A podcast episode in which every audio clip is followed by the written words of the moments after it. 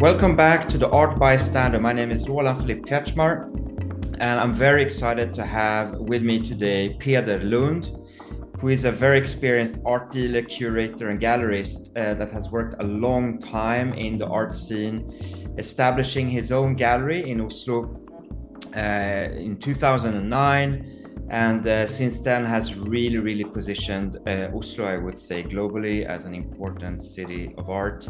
Um, he has exhibited many um, impressive and important artists louise bourgeois uh, wolfgang tillmans uh, roni horn ed ruscha catherine opie paul mccarthy you know the list is long and we can go on.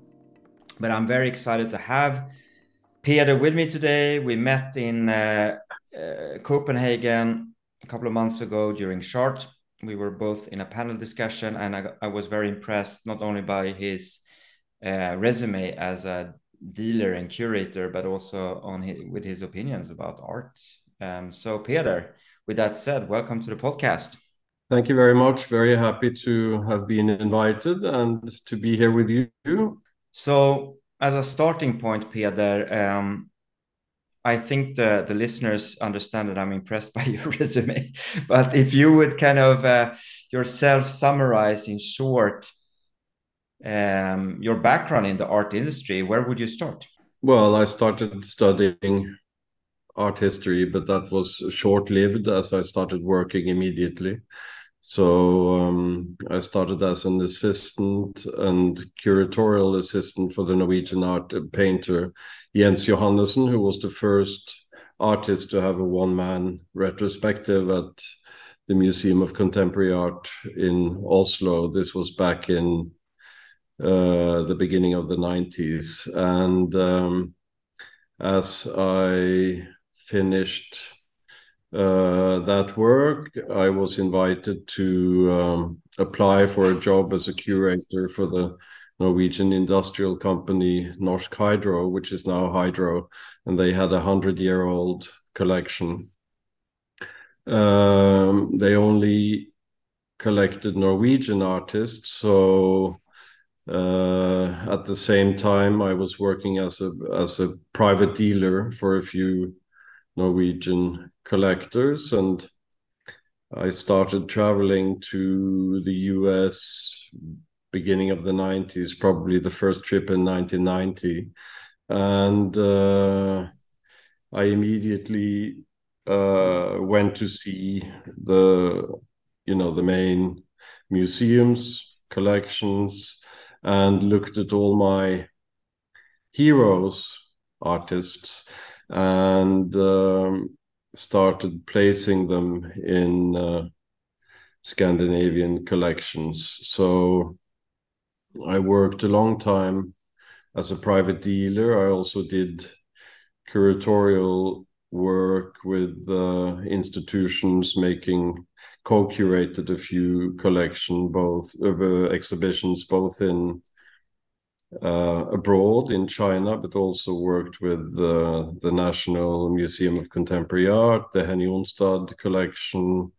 Um, I also worked a little bit with uh, Mr. Astrup, Hans Rasmus Astrup, who was a, friend uh, from the mid 90s until his passing a couple of years ago. So I did many things at the same time, but if you want to be busy, you have to do lots of different things. Um, and then eventually I wanted to have a a larger dialogue with with with the public so i decided to open my gallery uh, knowing that i would be able to uh, show all the artists i'd been working with over the years so that was sort of to put it short Thank you for sharing that, Peder. Maybe as a follow up to that, and be, being based in Oslo, I'm based in Stockholm. Um, this podcast is quite a lot about the Scandinavian art scene. Uh, what would you say is the difference between running a gallery in Oslo and in, in Stockholm, for example, or in Copenhagen? Well, I think that uh, both Stockholm, uh, Copenhagen, and Oslo are quite uh, comparable although Stockholm, of course, has a much longer history with great collectors. And uh, obviously, having Moderna Museet in your city has given a lot more focus on Stockholm rather than Oslo. The same being the case with great collectors in Denmark and also especially the Louisiana Museum. Um, we haven't had anything comparable in Oslo. I mean, we had the Henie Onstad that was very active in the 70s uh, into the 80s. And then, of course, we had the Astrup Fearnley Museum starting uh, in the 90s. But Oslo has always been a few steps behind. Stockholm and Copenhagen are much more, I would say, continental uh, cities. And Oslo was always lagging a little bit behind. And this is what initially gave me the idea and the the interest in doing an international program in Oslo because it was missing. Mm-hmm. It didn't really it didn't really exist. I mean, of course, we had uh, Gallery Haaken, who you know showed Picasso and Art Informel from from France in the 60s, did Cobra shows. And then we had Gallery Riis uh, that came about in the 80s, showing uh, quite a few astonishing uh, international artists. But it was really missing uh, on the on the Oslo uh, art scene. Mm. So my intention was rather than working with local artists and bring them out internationally, I wanted to have great uh, artists uh, come to Oslo. So mm-hmm. that was the that was the initial idea. It was, of course, uh, a great pleasure because we do have I would say, and even in the 90s, we had quite a big public of art lovers uh, from all sections of society, even though we didn't have many great collectors. You know, there was always a big public wanting to um, to have an exchange with these artists and um, you know having lots of uh, interest and positive feedback makes every day a pleasure mm-hmm. So um, so that's the difference. I mean, Stockholm and, and Copenhagen was always well in front. This has somewhat leveled over the last few years because um, we have more collectors, private institutions. We are part of uh, a country with uh, uh, unimaginable wealth and some of it has gone towards new institutions, programming, etc. So I think we are now equal neighbors in terms mm. of um, what's being offered.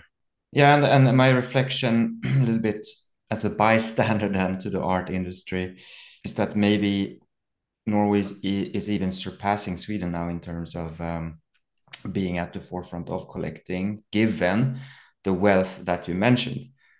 Um, because obviously building great collections, um, well, you don't always need great wealth, but it helps. What would you say well, is if, that? If, if, you have extremely deep pockets and a very bright mind, you know you're you're well on your way. yes, and uh, my my experience with um, a, a, a new generation of Norwegians is that they have great minds and great wealth.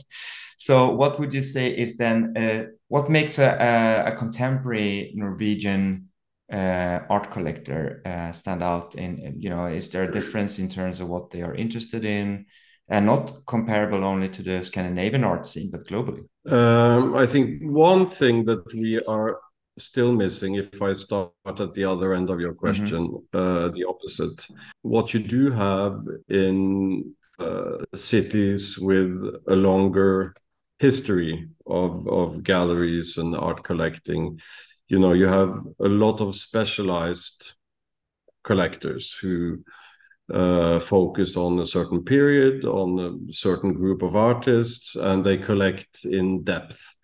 And we haven't had that much in Norway, of course, with the um, exception of Erling Neby, who has made most incredible collection. So the collectors that have uh, come in the in the last couple of decades are collectors who collect uh, quite wide, but who are focused on high quality and uh, artists that have been missing in Norway. So we have we have very personal collections where um, the collection is in dialogue with the individual who makes them, mm-hmm. who reflect political views, uh, personal interests,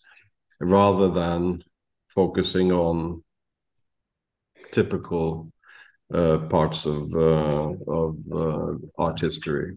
Would you say that um, a collector in Norway is a bit more long term than in terms of building and maintaining the collection over time, given that there is maybe not as much pressure to yeah. change, to sell, uh, flip, etc. Long long term is uh, something that has uh, sadly over the last few years uh, disappeared more and more, mm. from uh, from uh, the art industry and collecting. However, the collectors we work with are in many cases or have become during our relationship generational collectors who are people who collect as something that gives a bit extra to their lives and who are not buying for any financial reason, mm. but are buying to build the presence of great artists in our society. Uh, they're all very generous in terms of lending. So their collections are always available to institutions for shows, for deposits, for whatever. But um, uh, I've made it a big point not to work with anyone who are financially focused rather than mm-hmm. being interested in well the voice in society which art really is to have the opportunity the, the great pleasure of seeing how artists talk about the current situation in our society is is one of the extremely important parts of uh, of the social the social fabric, I would say. Mm-hmm. And this is something that um, we touched upon when we met at Chart in the panel discussion. We discussed the role of art in democracy, in society, and since then, since we met uh, end of August, there's a new conflict emerging in the Middle East, and the world seems to be even more um, unstable. And uh, just this past week, I was actually at the gallery dinner. Um, we discussed again the role of art and how important it is for artists to to maintain in integrity and to be at the forefront and to pursue art. And the role of gallerists and art dealers is even more important now to really also be um, yeah, be, yeah, be at the forefront of democracy. And, I, you touched on this subject when we met. Um, do you want to share a bit to our listeners your view on this and the role of art in society? Well, I, th- I think it goes obviously. One aspect is uh, showing the political uh, views of the artists, and thereby something that we take for granted or as a given that society uh, should embrace everyone. As I said, it's a given. Uh, so the political view of the artist is is extremely important in in in um, the discussion in society. However, it's also when something is is uh, brutal and done with with great force to to underline a certain political fact or view.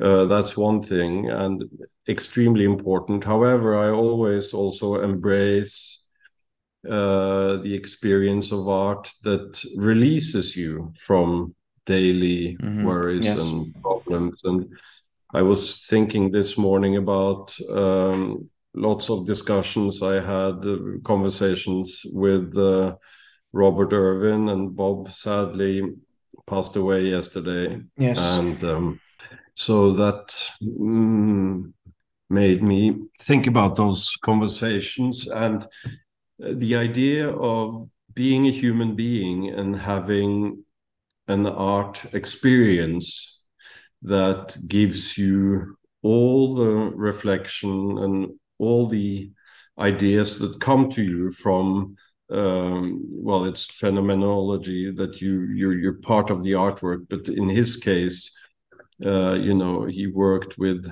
uh, light and mm-hmm. just the joy of discussing the differences in color in air mm-hmm. how you can experience uh, a situation just from uh, light emitted either it's uh, if it's a natural light or if it's um, a human made light uh, that puts you into a different situation into a different sphere. And you have a moment to yourself as a human being experiencing things that are not necessarily uh, focusing on conflict, tragedy, mm-hmm. war. It actually give uh, it gives you uh, a contemplative moment where you can recharge and uh, take a moment away from everything. So you have the you have the full range from full frontal aggression towards parts of society that are not just, and then you have uh, a personal place where you can immerse yourself in an experience that releases you from the same grievances. Mm. Uh, thanks for sharing your that scale also to the listeners. I think that's important. Uh, it's it's easy to get let's say um, uh, in, in brackets stuck in the political part of the art. Um, but as you say also there is uh, the pure joy of experiencing art or the contemplative element of, of experiencing art and that's equally important or maybe even more important in, in times of crisis. Looking at, at the program of, of your gallery now then um, you're we're soon closing 2023 uh, what's ahead of you uh, for the remaining part of the year and 24? Any highlights that you want to bring up?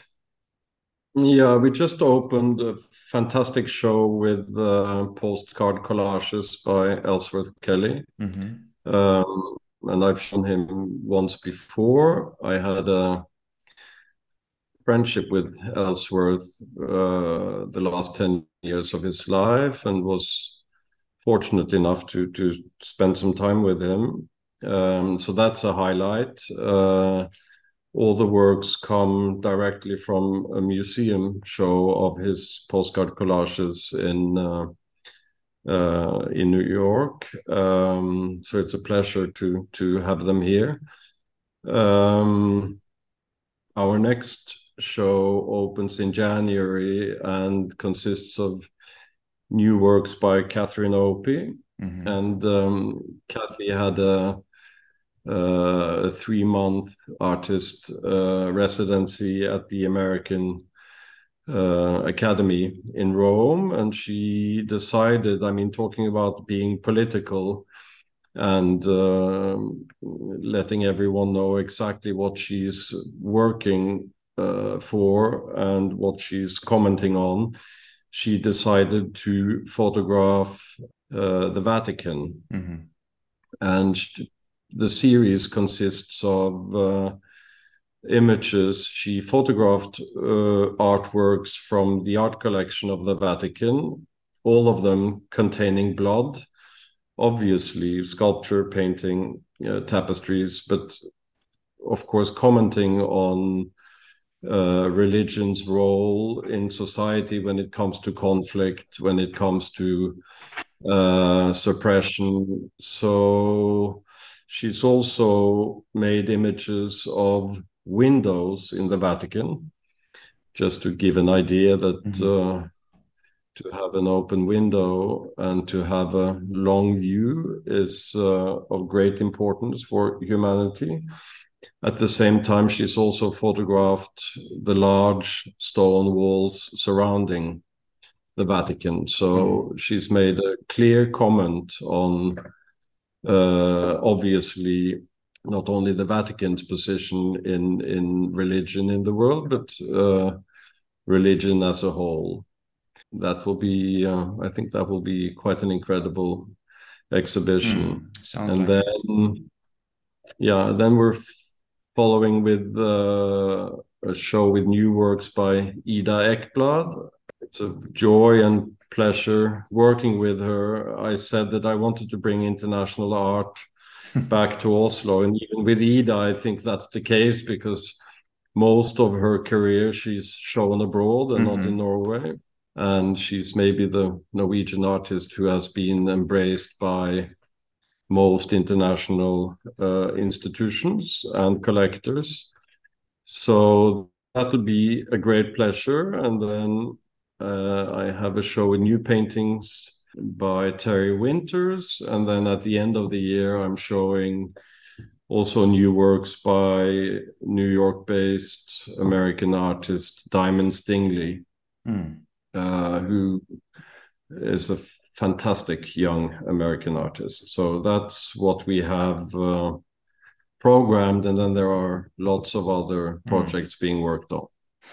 Out of curiosity, um, and thanks for sharing the, the, the program for the next couple of months at least. Um, but out of curiosity, when you mentioned Ida, who is a fantastic artist and appreciated, as you say, globally, um, but you're not working with her, kind of representing her as a gallerist or i mean supporting her or what is because i'm i'm kind of struggling i'm, I'm totally honest here Peter. i'm kind of struggling to understand uh, if if you're more of a kind of dealership platform or or more of a gallerist uh, because sometimes the lines are a bit blurry yeah no it, it's it's quite easy to explain with ida i'm her primary gallery and yeah. i represent her as the gallery fully and okay. uh, Clear with her studio and her and us we work all together with her other galleries so mm-hmm. it's um it's it's a happy family okay uh, when it comes to all the other artists that uh, uh, i show it's always a personal friendship mm-hmm. it's always a direct dialogue uh, I mean, all of them, I walk in and out of the studio. We spend a lot of time together throughout the year. However, when you look at the names, obviously they have representation all around the world mm-hmm. by large galleries, and to be able to represent them in the normal gallery sense would be very difficult. I yes. mean, I cannot expect to have a new show by Ed Ruscha every years. I mean, mm. I've had three shows, one with paintings, one with photography, and one with a film, uh, which is in my private collection. So we just did it as a as a project. Ed mm-hmm. loved it, so that was nice. But with all these artists, it's it's difficult to have a, an ongoing every two or three year relationship. Mm-hmm. However, we are in constant dialogue and. Uh, when they have time, they usually say, "So, do you want to do another show?" And I say yes. Mm-hmm. So it's it's kind of a different uh, way of running a gallery, but it's it's done in the exact same way as every other gallery. Mm, okay, but that's clear. Thank you for sharing that.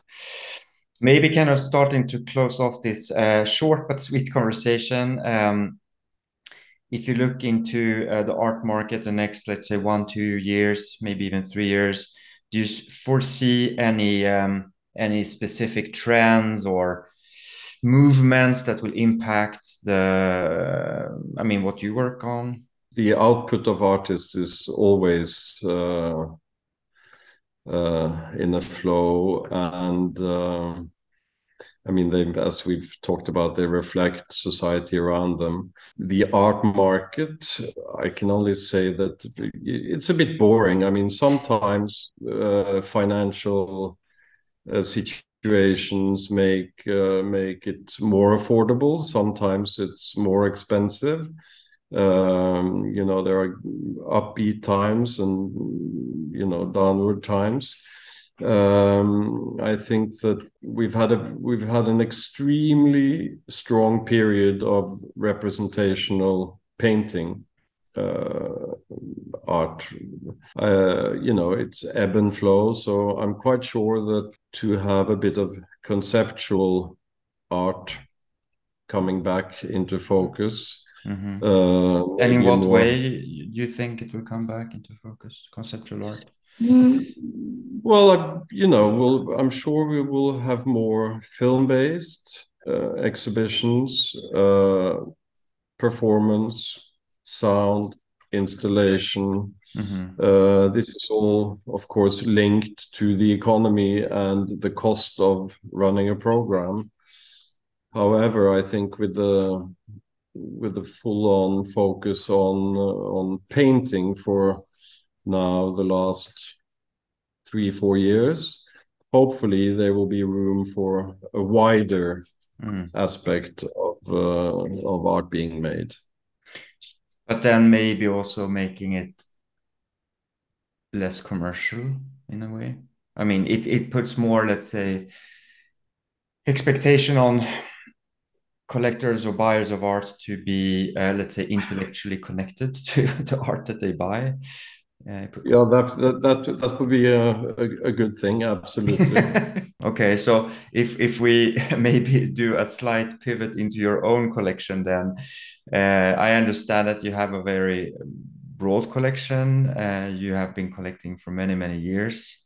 Do you yourself let's say deep dive uh, and make pivots into what you collect or mm, can you share something about your philosophy on collecting yeah, there's there's absolutely no philosophy. It's a it's a it's a physical and also a mental um, situation that arises when I mm. see something, mm-hmm. and you have a connection to to an artwork, and then I buy it. So it, as you say, it's a very broad collection.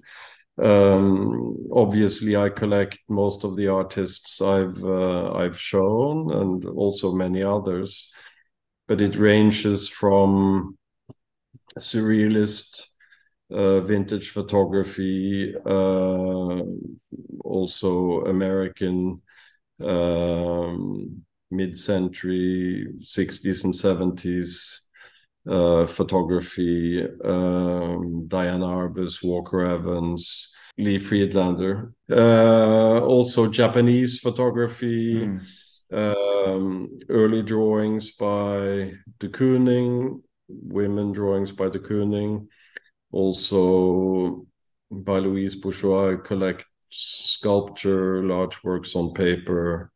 Um, have quite a few works by Franz West, who was a very good friend. Uh, Isa Genzken, Howard Hodgkin, Roni Horn, um, yeah, so long list, wide, wide variety of of artists. So, so uh, I'm looking forward for the Peder Lund Museum then in the future, which is maybe yeah. actually um, a realistic, let's say, uh, opportunity for you. I mean, given that you are in Norway, Norwegians and Danish uh, collectors seems to have uh, more appetite to building museums than the Swedish collectors.